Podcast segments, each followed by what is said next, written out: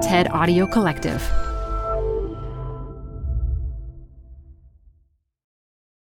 This episode is brought to you by Progressive Insurance.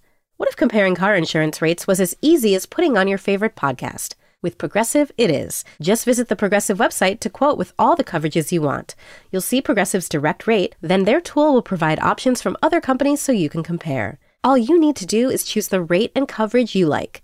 Quote today at progressive.com to join the over 28 million drivers who trust Progressive. Progressive Casualty Insurance Company and affiliates. Comparison rates not available in all states or situations. Prices vary based on how you buy.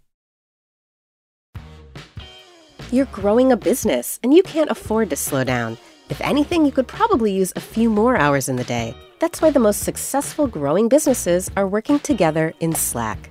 Slack is where work happens, with all your people, data, and information in one AI powered place. Start a call instantly in huddles and ditch cumbersome calendar invites. Or build an automation with Workflow Builder to take routine tasks off your plate, no coding required. Grow your business in Slack.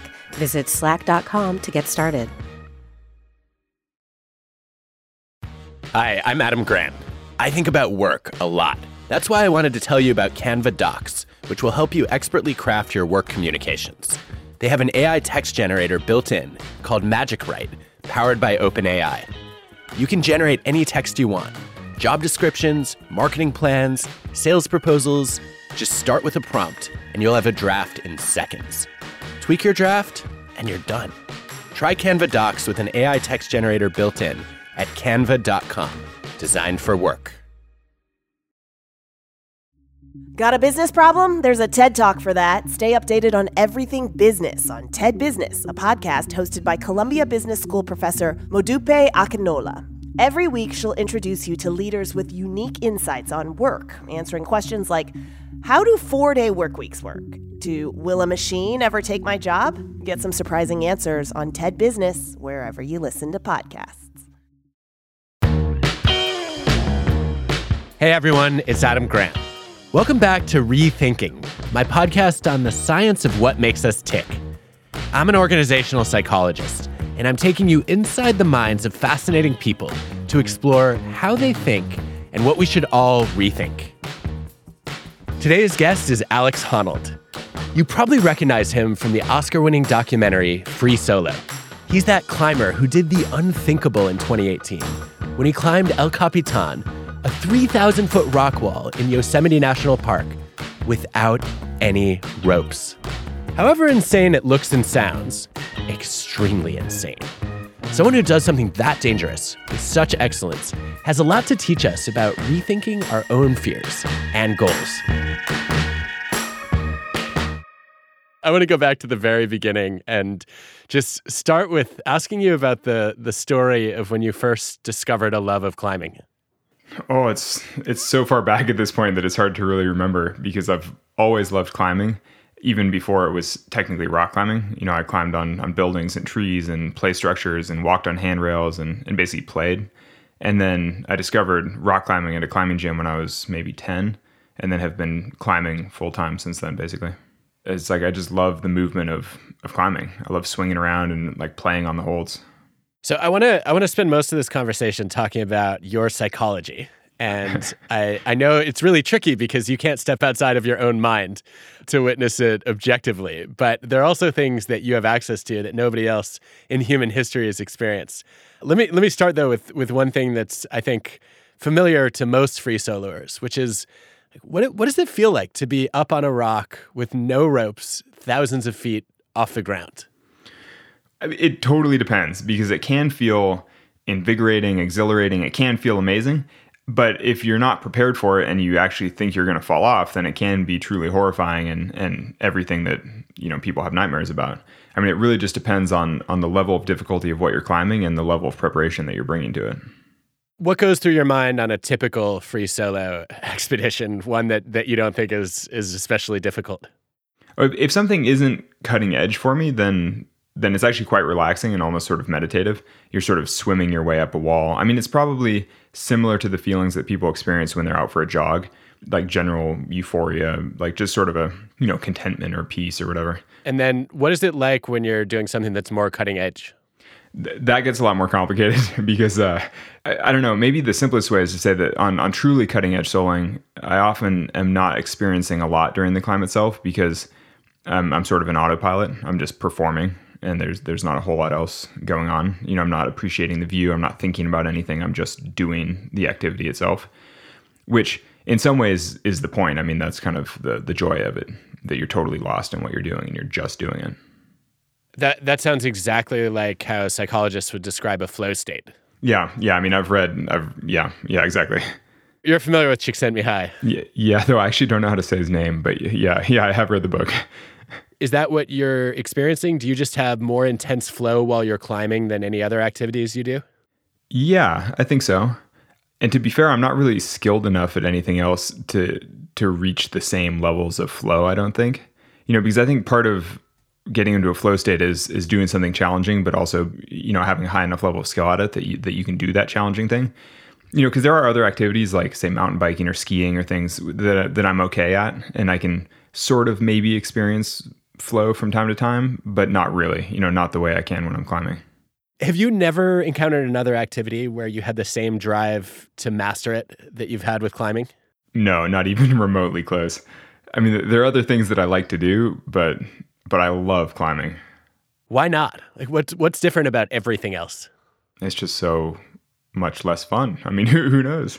I mean, you know, I like I don't know, I like lots of things. I'm trying to think of like the most addictive things, the things that that sort of seize me and and even the the most are are just nothing compared to climbing. I mean, 25 years of doing something full time, you, you get you get pretty into it. You could, although a lot of people would say they get pretty tired of it too, that it's monotonous, repetitive, boring. You you have not lost the passion for it. Yeah, but that actually might be an interesting thing about climbing in that it's quite a broad sport. And so, you know, when I say I've spent 25 years climbing full time, w- what that means is actually quite varied because occasionally I go on on alpine expeditions to climb big snowy mountains. Like this summer I was in the Alps for a little bit and climbed some some big snowy peaks. But then now I'm back home sport climbing, which means climbing, you know, 100 foot rock walls, which is very difficult physically, but way less adventurous than climbing mountains, let's say. Got it. So the variety is built into the activity. Yeah, and and not only does the variety keep a little spice, but it also can sort of improve your skills and your fitness in different ways. So like if you plateau in one aspect of climbing, you can work on a different aspect for a little while and then find that that's oftentimes beneficial for the area that you were plateaued in. It's just this nice thing where where you know, when you feel like you hit roadblocks in, in your progress, you can always just move sideways a little bit and work on something a little bit different and still find that overall your level is slowly rising. It almost sounds like you can cross train within your sport. Yeah, no, that's exactly it. And I, am sure you've heard it talked about as a sampling period where you're supposed to try out lots of different sports and sort of figure out what you're good at and passionate about, but also develop different kinds of skills in different areas. It seems like you violated that trend a little bit. Yeah, maybe, or or maybe I'm just not a world class athlete. You know, it's it's hard to say because in some ways I'm I'm a very well known rock climber, but that's also because there aren't very many other climbers doing what I'm doing. But you know, I'm not competing or anything, so it's hard to judge how strong of a climber I am compared to others. But any, anyway, that's I'm, that's a whole different thing. But I mean, the only reason you're not competing is because, uh, as far as I can tell, no one else on Earth is insane enough to try some of the walls that you're scaling. Yeah, well, yeah. Yeah. I mean, that n equals one is still competition, right? if, if no one's even willing to enter the competition. yeah, yeah, well, that's, yeah, I often joke. It's like, it's easy to be the best if no one else is doing it. yeah, but the, there's also a reason that no one else wanted to opt into that contest, right? Oh, well, it's just because nobody else has the this inspiration for it. You know, no one else is excited in the same way. So, excitement. I, I want to talk about emotion. I often have heard people call you Spock. And I think it's it's an unfair characterization because you're very clearly not immune to emotion. But I think I think what, what people seem to be talking about is is fear and how you seem to keep your cool in situations where other people would be, you know, at, at minimum concerned or alarmed uh, or just downright terrified. And I want to, I guess maybe one place to start on that is do you remember feeling fear as a kid? Um, well, I don't know. I don't. I mean, I'm sure I have childhood memories of being afraid of spiders and things like that. Um, but I, I, don't remember that well. But I'm trying to think of some of my early climbing experiences that were very scary, and and they mostly are what you would expect from a beginner climber. Like the first times that I learned how to climb on gear, which is when uh, you're climbing with a rope, but you're still placing hardware into the the, the mountain to uh, attach your rope to. Um, that's a little bit different than what you learn how to do when you're climbing in a gym. And so when I first learned how to climb on gear, I was very afraid that all my gear was just going to fall out. And so like if I fell, you know, everything would rip out of the wall and I'd land on the ground and I would die. And and that's a pretty common fear for people learning how to climb on gear, uh, and and relatively well founded fear as well. You know, like that's an appropriate yeah. thing to be afraid of because if you're learning, you often are placing bad gear, and so it takes a while to to get through the learning curve and and to actually feel confident with it and know that your gear is safe and that everything is okay. And how did you deal with that fear? I mean, the same way everybody else does. You know, take some deep breaths, compose yourself, just try your best. I'm sure I've tried everything that that everybody else tries. You know, when, when you're on the ground and you give yourself a little pep talk, you're like, this is going to be okay. Like, I, I know what I'm doing. I'm going to be okay. And then you go up there and you feel really, really scared and you're like, oh God, just take some deep breaths, pull it back together. But I think the difference though is that if you, if you routinely experience that level of fear, eventually you get better at managing it and you get better at ignoring it when it's appropriate. And, and just to be clear, even as an adult, I still feel fear and I still, you know, feel all the same emotions as anybody else. It's just that I think as I've gotten older, eh, you know, and as I've climbed full time for so long, I've just gotten a little bit better at managing those feelings and and compartmentalizing them and you know mitigating them in different ways. Basically, you could say I have a much more rich and varied relationship with fear than than most people.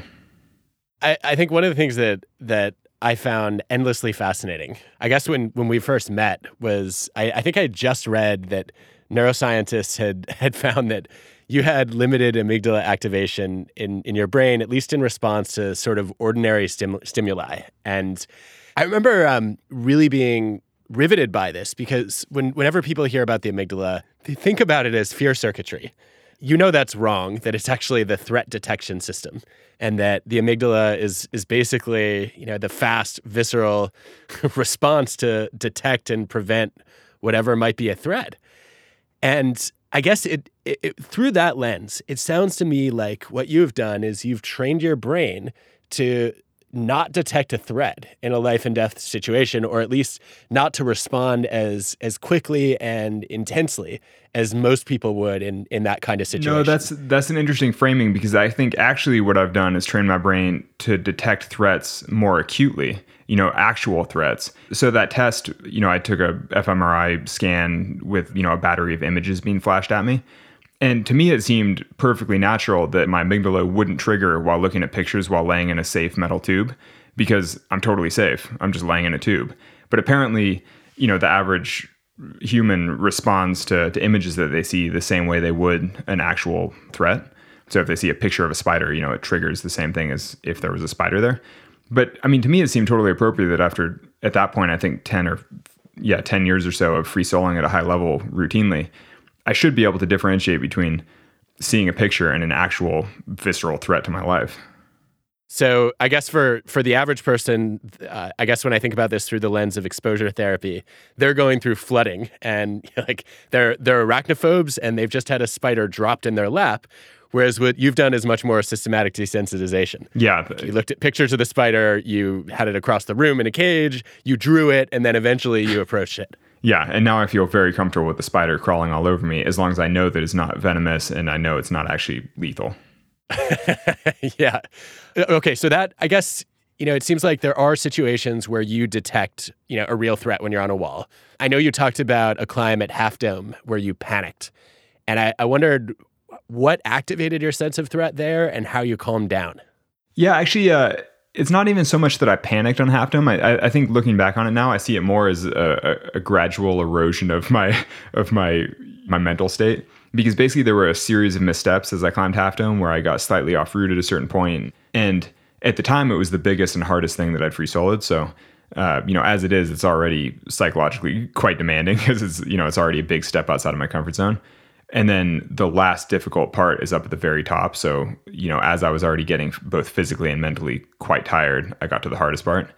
So it's not so much that I panicked, but it's more that it all started to crumble. You know, like everything was already starting to fray a little bit. And then you're like, oh no, now it's really falling apart. That's almost worse. Yeah, no, it kind of was. So when I think about emotion regulation, I think about cognitive reappraisal theory. Yeah, which is all about saying you can either let emotions immediately guide your behavior, or you can pause and reframe them and say, okay, why am I feeling this? What does it mean? And then try to deal with it with a little bit more distance and a little bit more rationality or reasoning. Mm-hmm. It seems like you do that almost instantly. Like the moment you you know you start to feel afraid, um, you start to reappraise. Is it that quick for you, or do you have to do this consciously? It's not always that quick. Sometimes I have to do that consciously, where I have to sort of look inward and be like, what is going on? Like, take a deep breath, compose yourself, pull it together. This is totally irrational you know, because I still experience irrational fear. I mean, I still have days when I go climbing, I'm like, is the rope going to cut? And you know, it's totally unfounded, it's irrational, but you still can't help but be like, I hope my rope doesn't cut. But it, it's funny to hear you say that with with reappraising because I actually, you know, I don't know the terms for it because I'm not a psychologist, but I often talk about that with with fear because I feel like fear has this like an overstated impact on people. And I'm like, why don't people treat fear the same way they treat hunger, where it's your body showing you, like basically giving you some information? But like when people experience hunger, it's their body telling them that it needs nourishment at some point. But most people just set that aside and then they eat lunch whenever it's convenient. You know, but with fear, most people experience fear, which is basically their body telling them that they're they could be in danger. But then they immediately freak out and act on it, or you know, basically it like takes over their what takes over their cognitive process. You know, they're like, holy shit, I'm afraid. You know, I'm like, why can't people set fear aside the same way they set aside hunger and then deal with it when it's appropriate? I, am I'm, I'm kind of stunned here because you just articulated what psychologist and neuroscientist Lisa Feldman Barrett has spent most of her career building a body of evidence behind, which is the idea that like, there there are only a few kind of basic emotional experiences and then we have a choice about how we interpret them. And so you might experience like a high intensity negative emotion, but it's up to you to label that fear or anxiety or, you know, reasonable concern or whatever else you might interpret it yeah, as. Or, and then or to reframe it as something positive where you're like, I'm nervous and excited for what's to come, you know, as opposed to I'm terrified of what's to come, even though the physical sensation is almost the same which is also amazing because a former doctoral student of ours, Alison Wood Brooks, did her dissertation on the idea that calming down is much less effective when you're afraid or anxious than telling yourself you're excited because excitement and, and fear, anxiety are both highly activated emotions that arise under uncertainty. And so you can choose to say, like, wow, I'm really freaking out, or like, things are definitely going to go badly. And so I should feel dread versus um, I'm feeling, you know, intense arousal with uncertainty, like maybe there's something good could happen, and I'm excited about that. Yeah, is that is that what you're getting at? Totally, totally. You can reframe the like, oh my god, I'm scared into wow, I am on right now, and I'm about to send, as as a climber would say. you're like, I'm about to perform. Wow. And so it, you you actually have these thoughts as you're climbing?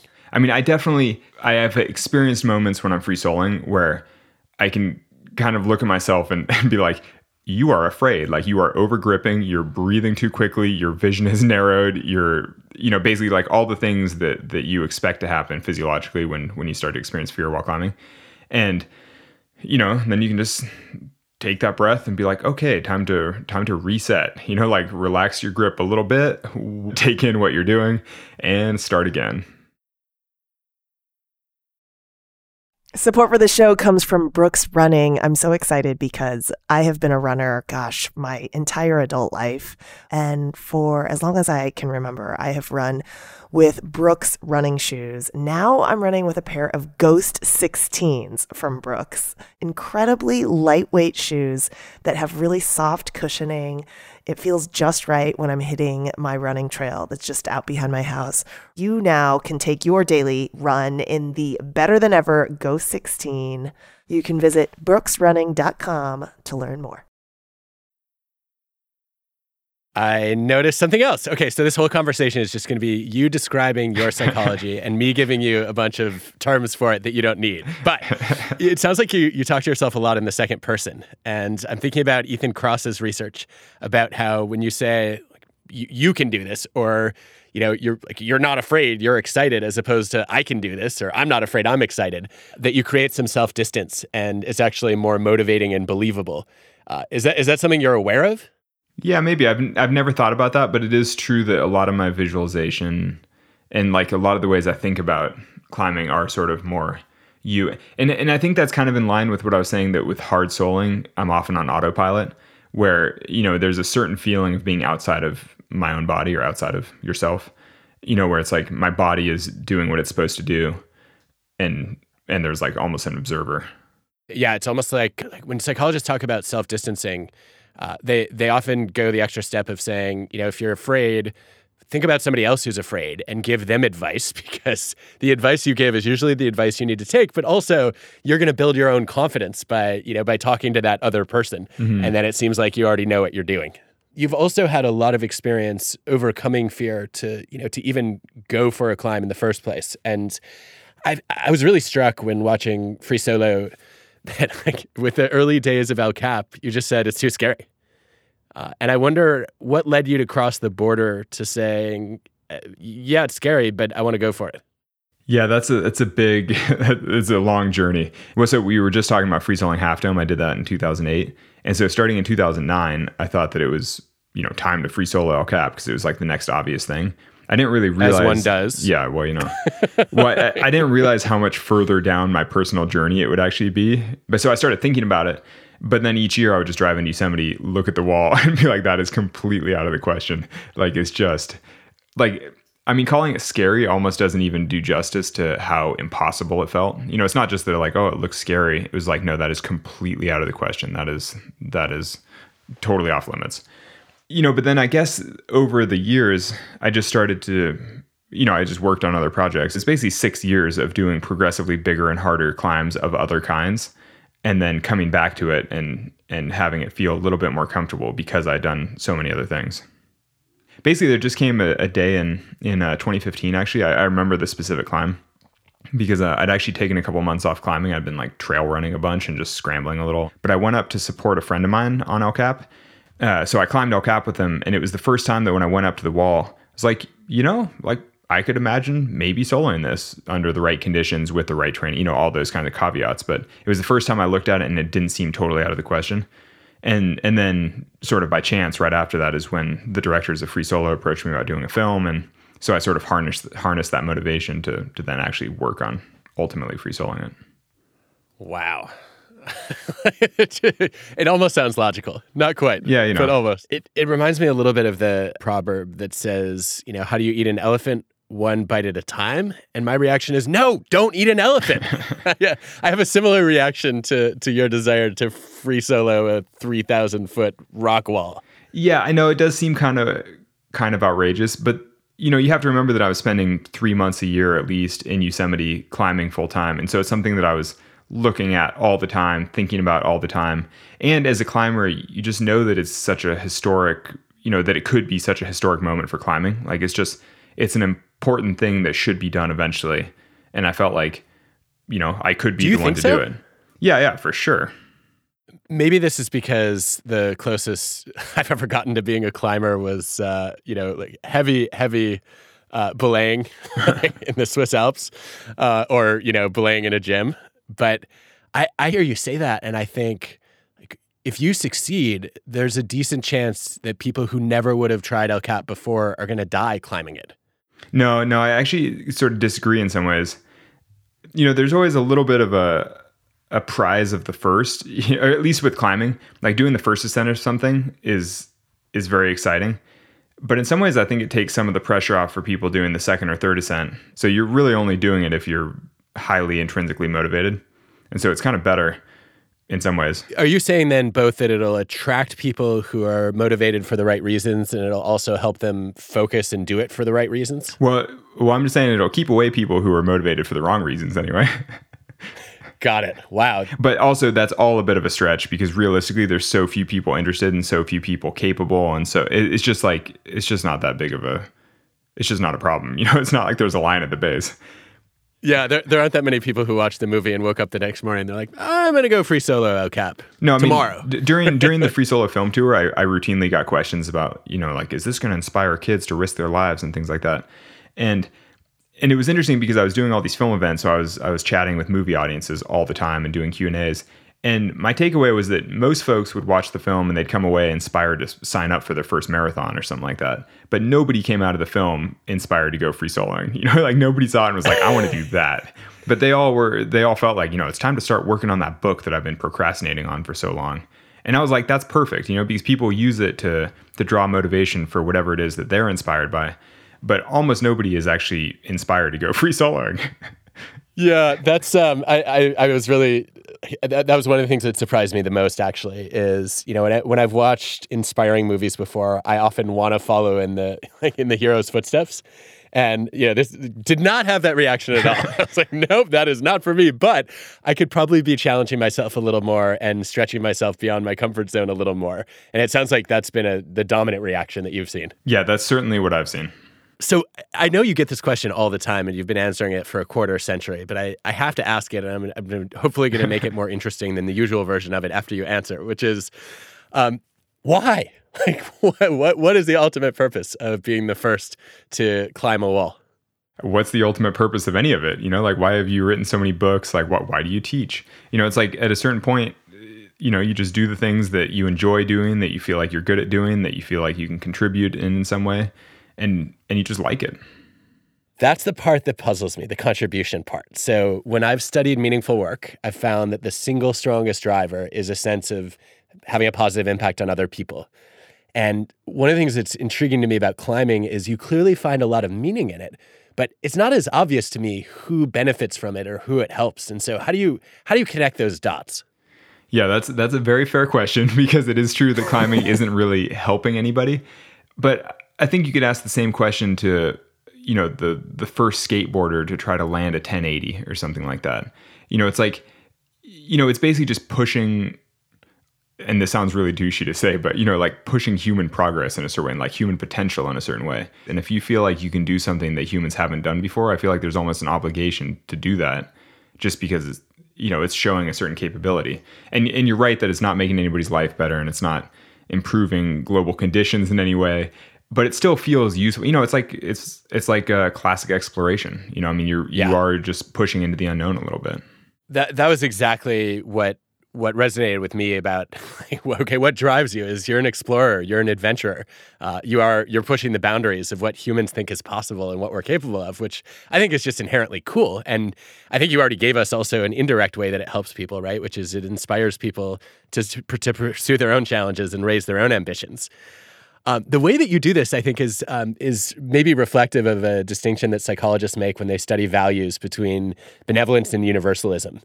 Uh, benevolence being kind of I care about helping specific people, universalism being I care more about humanity and the planet. And from watching you and reading your work, it seems like you're low in benevolence and high in universalism when it comes to your yeah, value system. That's really interesting because uh, yeah, I don't know if you know, but I have a foundation, the Honnold Foundation, which supports solar projects around the world, and uh, and that's exactly the case. I am very universal. I care about projects that help populations and that help the the global environment and things like that. But I really have never cared that much about individual like and it's funny because most nonprofits try to fundraise by being like, you can help Timmy and Timmy needs your help. And I'm like, I do not care about Timmy. I care about, you know, the the community or like the the freaking continent. You know, like I care about the bigger picture sort of things. Well, I, I think that's also consistent. I don't know if you would identify this way or not, but what I know about your finances suggests that you're, more or less an effective altruist. Hmm. And when I think about the effective altruism community, it's it's a very similar ethos of like, I'm not going to donate my money to baby Jessica who fell down a well. That's irrational. In fact, it's even irrational for me to keep more money than I need for myself. Like, why should I give more of it to me than somebody else? That's yeah, that's exactly. I'm like my needs are met, so I may as well be doing something that's useful and it's such an interesting characterization of useful because it's not it's not how most people would define their purpose. Well, the thing is, if if I find all my purpose, and I don't want to say all my purpose, but I find you know much of my personal satisfaction from going climbing every day. You know, I don't need to buy myself a Tiger or like buy a Porsche or something to feel more satisfaction. I'm like, I'm already doing exactly what I want to do, so I may as well you know do something useful. Yeah. So when I think about failure and success, I think you know mo- most people who would walk in your shoes uh, even with a perfectly healthy ankle, uh, they would they would be afraid of failing as a climber. I think you live in a, a pretty interesting version of a world where the fear of success is real. And I can imagine, you know, as much as I can understand what it's like to be Alex Honnold saying, like, oh no, if I succeed in, in climbing El Cap, what's next? Am I going to have a purpose? Will I lose my identity?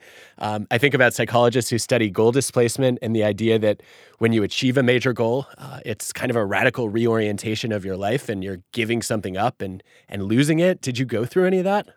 I think that for me maybe it was a little bit different than than some other like major goals that people achieve because I free soloed El Cap and you know it was like a it was a moment for the climbing community but the film wasn't out yet. And so then I spent the next year climbing as I normally would as a professional climber like going on expeditions and you know challenging myself in, in sort of normal ways. And then and then the film came out and then that was just complete insanity for a year you know nonstop travel promoting the film going to the Oscars you know all these wild events and so, you know, that's kind of when it felt like something fundamentally changed. But at that point, I was already two years past having actually done the thing that I was proud of doing. And so, I, I don't know, you know, it's felt like this long, drawn out process. And, and by this point, I mean, uh, I guess it's four and a half years since I soloed El Cap. And I've done tons of other climbs that I'm proud of. You know, I've done a couple other film projects. Like basically, I've worked on all kinds of other things. And I'm like, you know what? I'm pretty content just chugging along and continuing along the, the climbing path. Love it. Because of all the publicity and, of course, the, uh, the one of a kind achievement, uh, you have you have ended up on a couple other paths as well. One of which was giving a TED talk. Mm-hmm. Uh, I, I, I found your experience at TED, from what I know of it, to be the most unusual one I've ever seen. um, I remember, I think the, the, the first the, the first awareness I had of it, I think I'd given my talk the previous year, uh, and I went like, yay, excited to enjoy TED. Don't have to be on the stage. like, might actually have fun. I, I do remember though seeing you shaking backstage before you got on stage, and it's just it's the most incongruous image. Like, you look totally chill on El Cap, and now you're just giving a talk. I guess it it validates the the theory that people are more afraid of public speaking than death. Yeah, no, I, I have always been afraid of public speaking and also i mean especially i mean you know the the ted main stage is pretty intimidating. And at that point i hadn't done any mainstream things like that really. You know i, I hadn't done the whole free solo film tour yet because that that film tour uh, really desensitized me to standing on stages. But at that point you know i had none of that practice. And it's funny because i can go train for climbing you know five hours a day six days a week and love it and feel energized from it. But trying to memorize my TED talk, I could maybe practice for an hour and it felt like pulling teeth and I hated it and it made me feel I was just like I'm so bad at this and I'm just this is so heinous. You know, I was like this is just not my calling. it is it, it's really hard to find flow memorizing words on a page yeah, a screen. Yeah. Well, I was like I'm just uh, not cut out to be an actor. You know, like this is not my passion. Well, even if you've written your own lines. Yeah, yeah. you still feel like you're performing somebody else's material. It, it's funny though because uh, since then I've gotten much more comfortable with speaking, and you know, obviously do it quite a bit more. But it, I mean, the TED main stage is pretty intimidating. It's it's still though. I mean, it's just you, you realize how weird that sounds, right? Because it's like, well, you like you're not gonna die, and you know the worst case scenario is like not that bad because they probably just won't publish the talk. Like, do, do, do you realize how odd that seems to a normal person? Yeah, yeah, I hear that. But I mean, it's not that surprising that when you have to do something at a very high level that you're not good at, that it's truly horrifying. You know, I mean, I think most people's nightmare would be having to perform opera or something on a stage without without any training you know and that's and that's essentially how i felt going into ted. I was like here's a collection of several thousand of like the most important people in the world all sitting here watching me do something that i'm not good at. I was like oh man like that is that is high pressure. Well maybe maybe there's an expectations component too because i i wouldn't be worried about singing opera. I mean i, I wouldn't want to do it right? It would probably be embarrassing but i don't think anyone expects me to be good at it Whereas like, you give a talk, you're just talking. Of course, you're going to be good at that. And if you're not, that that seems like a much more devastating blow to your ego. Yeah, maybe. And and I think part of it is that when you're uh, speaking at TED, everybody else is so good at it. And so many of the other people there have spoken many times and you know, and many of them are professional lecturers that do it, you know, basically full time for a job. And then and then there's me who dropped out of college, you know. I feel like that worked out okay for you, but yeah, you know, I, I think the the only way I could understand this was the distinction you make. I think you call it risk and consequence. Mm-hmm. I've I've always thought about it as just the the severity versus probability question of like your your odds of bombing on the TED stage were probably higher than they are of you falling when you climb. And so you're like you're not worried about how severe the consequences are. You're just worried about the the odds. That's that's that's totally fair. And there's the the sort of misguided feeling that bombing in front of so many people will be almost as bad as dying. yeah, I mean, you, you know how embarrassing yourself in public can feel as bad as anything else in life.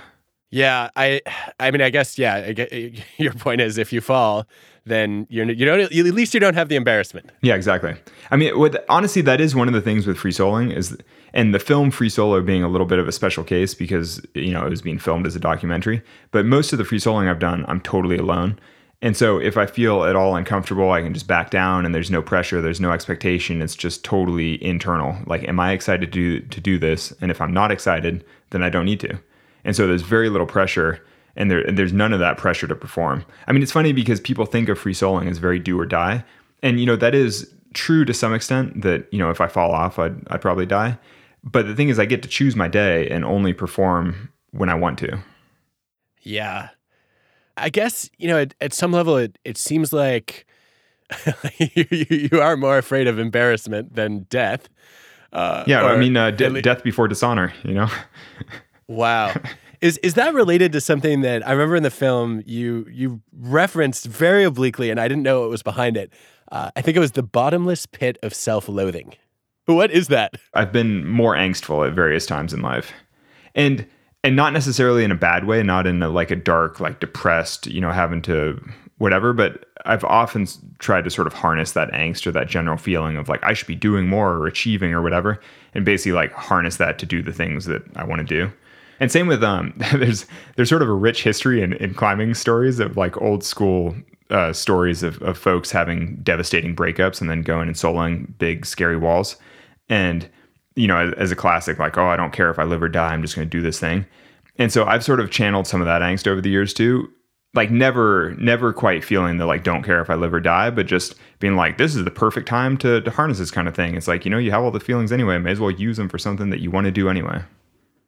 Yeah. Well, I guess, you know, in the, what, three years or so since Free Solo came out, I'm sure a lot of people have been wondering has your attitude or stance changed at all?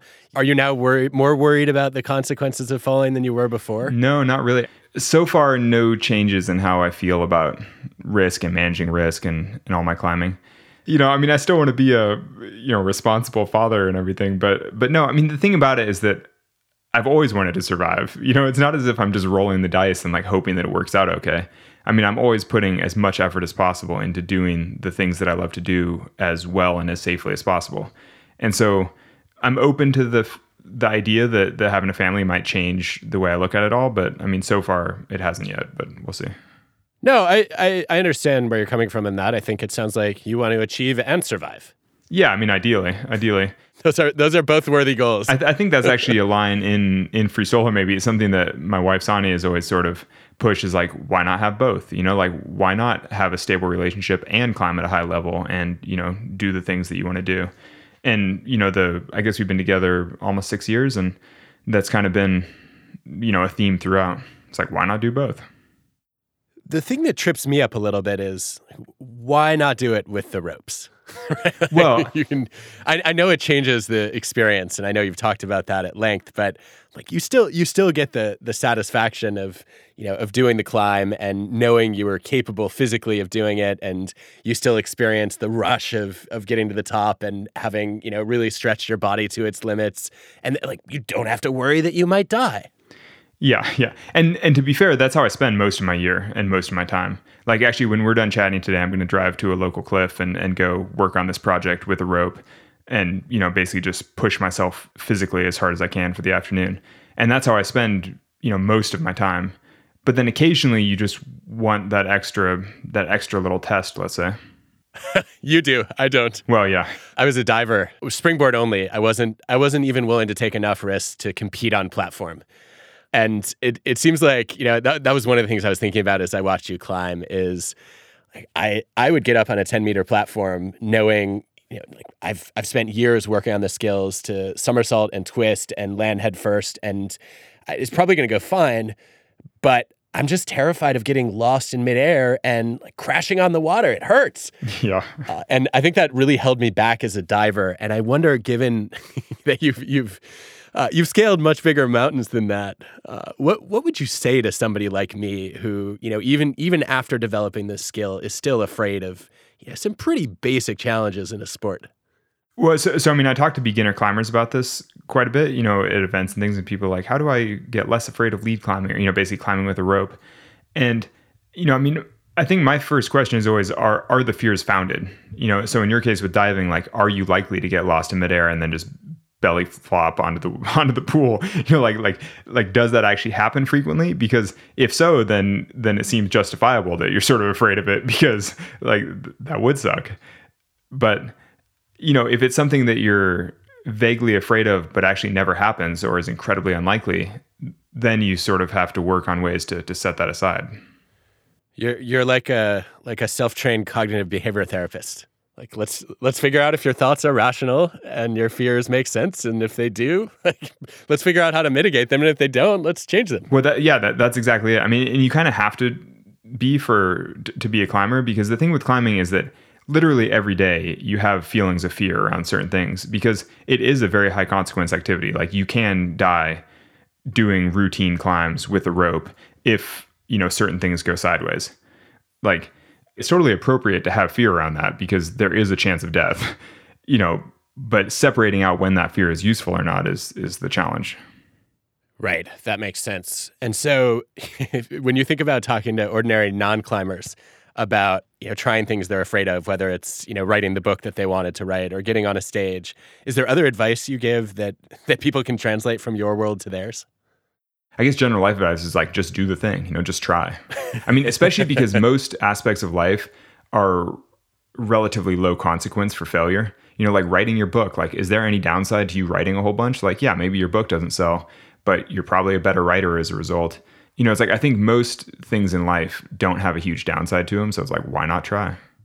I love that. I um, I think when psychologists study regret, one of the things they find is that yeah, many people are afraid of failing, but in the long run, they look back and they're more likely to have regretted failing to try at all. Yeah, I, I think an interesting thing with that is that like is it even failure if you've learned from it and you've taken those lessons onto your next project or the next thing that you're working on and it's like that's not necessarily a failure. It's all just part of a long term learning process. But that's an important thing in climbing because so much of climbing is failure.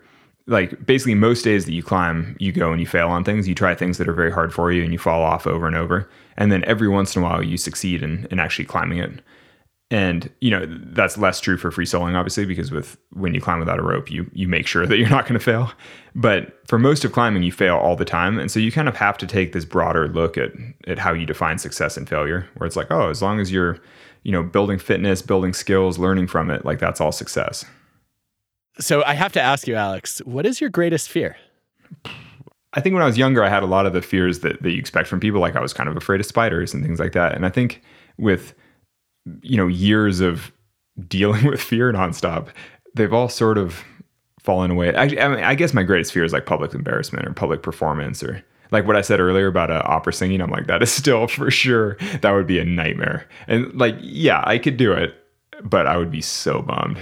Yeah, I just don't want to be dishonored. yeah. I love that, and you have you have such a, a, a specific um, and unusual definition of honor. How would you define honor? I don't know. That's that's an interesting question that I've never been asked. I don't know. I, I think living the correct path. You know, doing the right thing, whatever that whatever that means for your specific circumstance. It's funny because I often think of myself as either what what I call on the program or off the program you know, being on the program means eating well, exercising well, training, you know, doing my work, like climbing hard, all those kinds of things. And then off the program is, you know, occasionally when you're just eating way too much dessert or like watching shows every night or doing whatever, you know, basically just your whole life is a little bit looser. And, you know, I don't know. I think, I, I think living with honor is, is very close to just being on the program. Wow. Wow. That is uh, that's a, I think that's a really great way to define it. Well, Alex, this was uh, this was a blast, even more fun than I expected, and I now have a few new research projects to launch based on a few of your answers. So w- watch out, there may be some data coming in a couple years. Awesome. Well, if, if you need uh, if you need any help climbing, you just say the word. You know. I'll try not to make you regret that. And I definitely don't want to regret that. Classic. Thanks, Alex. Cool. Yeah. Cheers. Have a good one. You too. I've been thinking a lot about Alex's idea of being on program or off program. When you have a specific, seemingly impossible goal like he does, you definitely want to make your decisions according to a clear map. But in life, most of our decisions don't come with a map. And I think all we need is a compass. There are lots of wrong options, but there isn't one right choice. The ideal next move is often the one that's directionally correct. It brings you a step closer to your core values. In an unpredictable world, you can't make a master plan. You can only gauge whether you're on a meaningful path. For more from Alex Honnold, check out his own podcast, Climbing Gold. Rethinking is hosted by me, Adam Grant, and produced by TED with Cosmic Standard. Our team includes Colin Helms, Eliza Smith, Jacob Winik, Michelle Quint, Sammy Case, and Anna Phelan. This episode was produced and mixed by Cosmic Standard. Our fact checker is Paul Durbin. Original music by Hansdale Hsu and Allison Leyton Brown. When I interviewed Margaret Atwood, she told me that she had an alter ego, Peggy, who you know would make the to-do list and do the laundry, and then Margaret did all the creative work. That's that's not going on in your head. That's interesting. I'm like, I wonder if that would help me get all my real life tasks done because I, I, hate doing things like that. I'm like, maybe I should assign them to Earl, my friend Earl, who like who does uh, like grunt work around the house for me. I, I think I would want to delegate a task to an Earl. I'm gonna do my laundry, or no, Earl is to do my laundry later.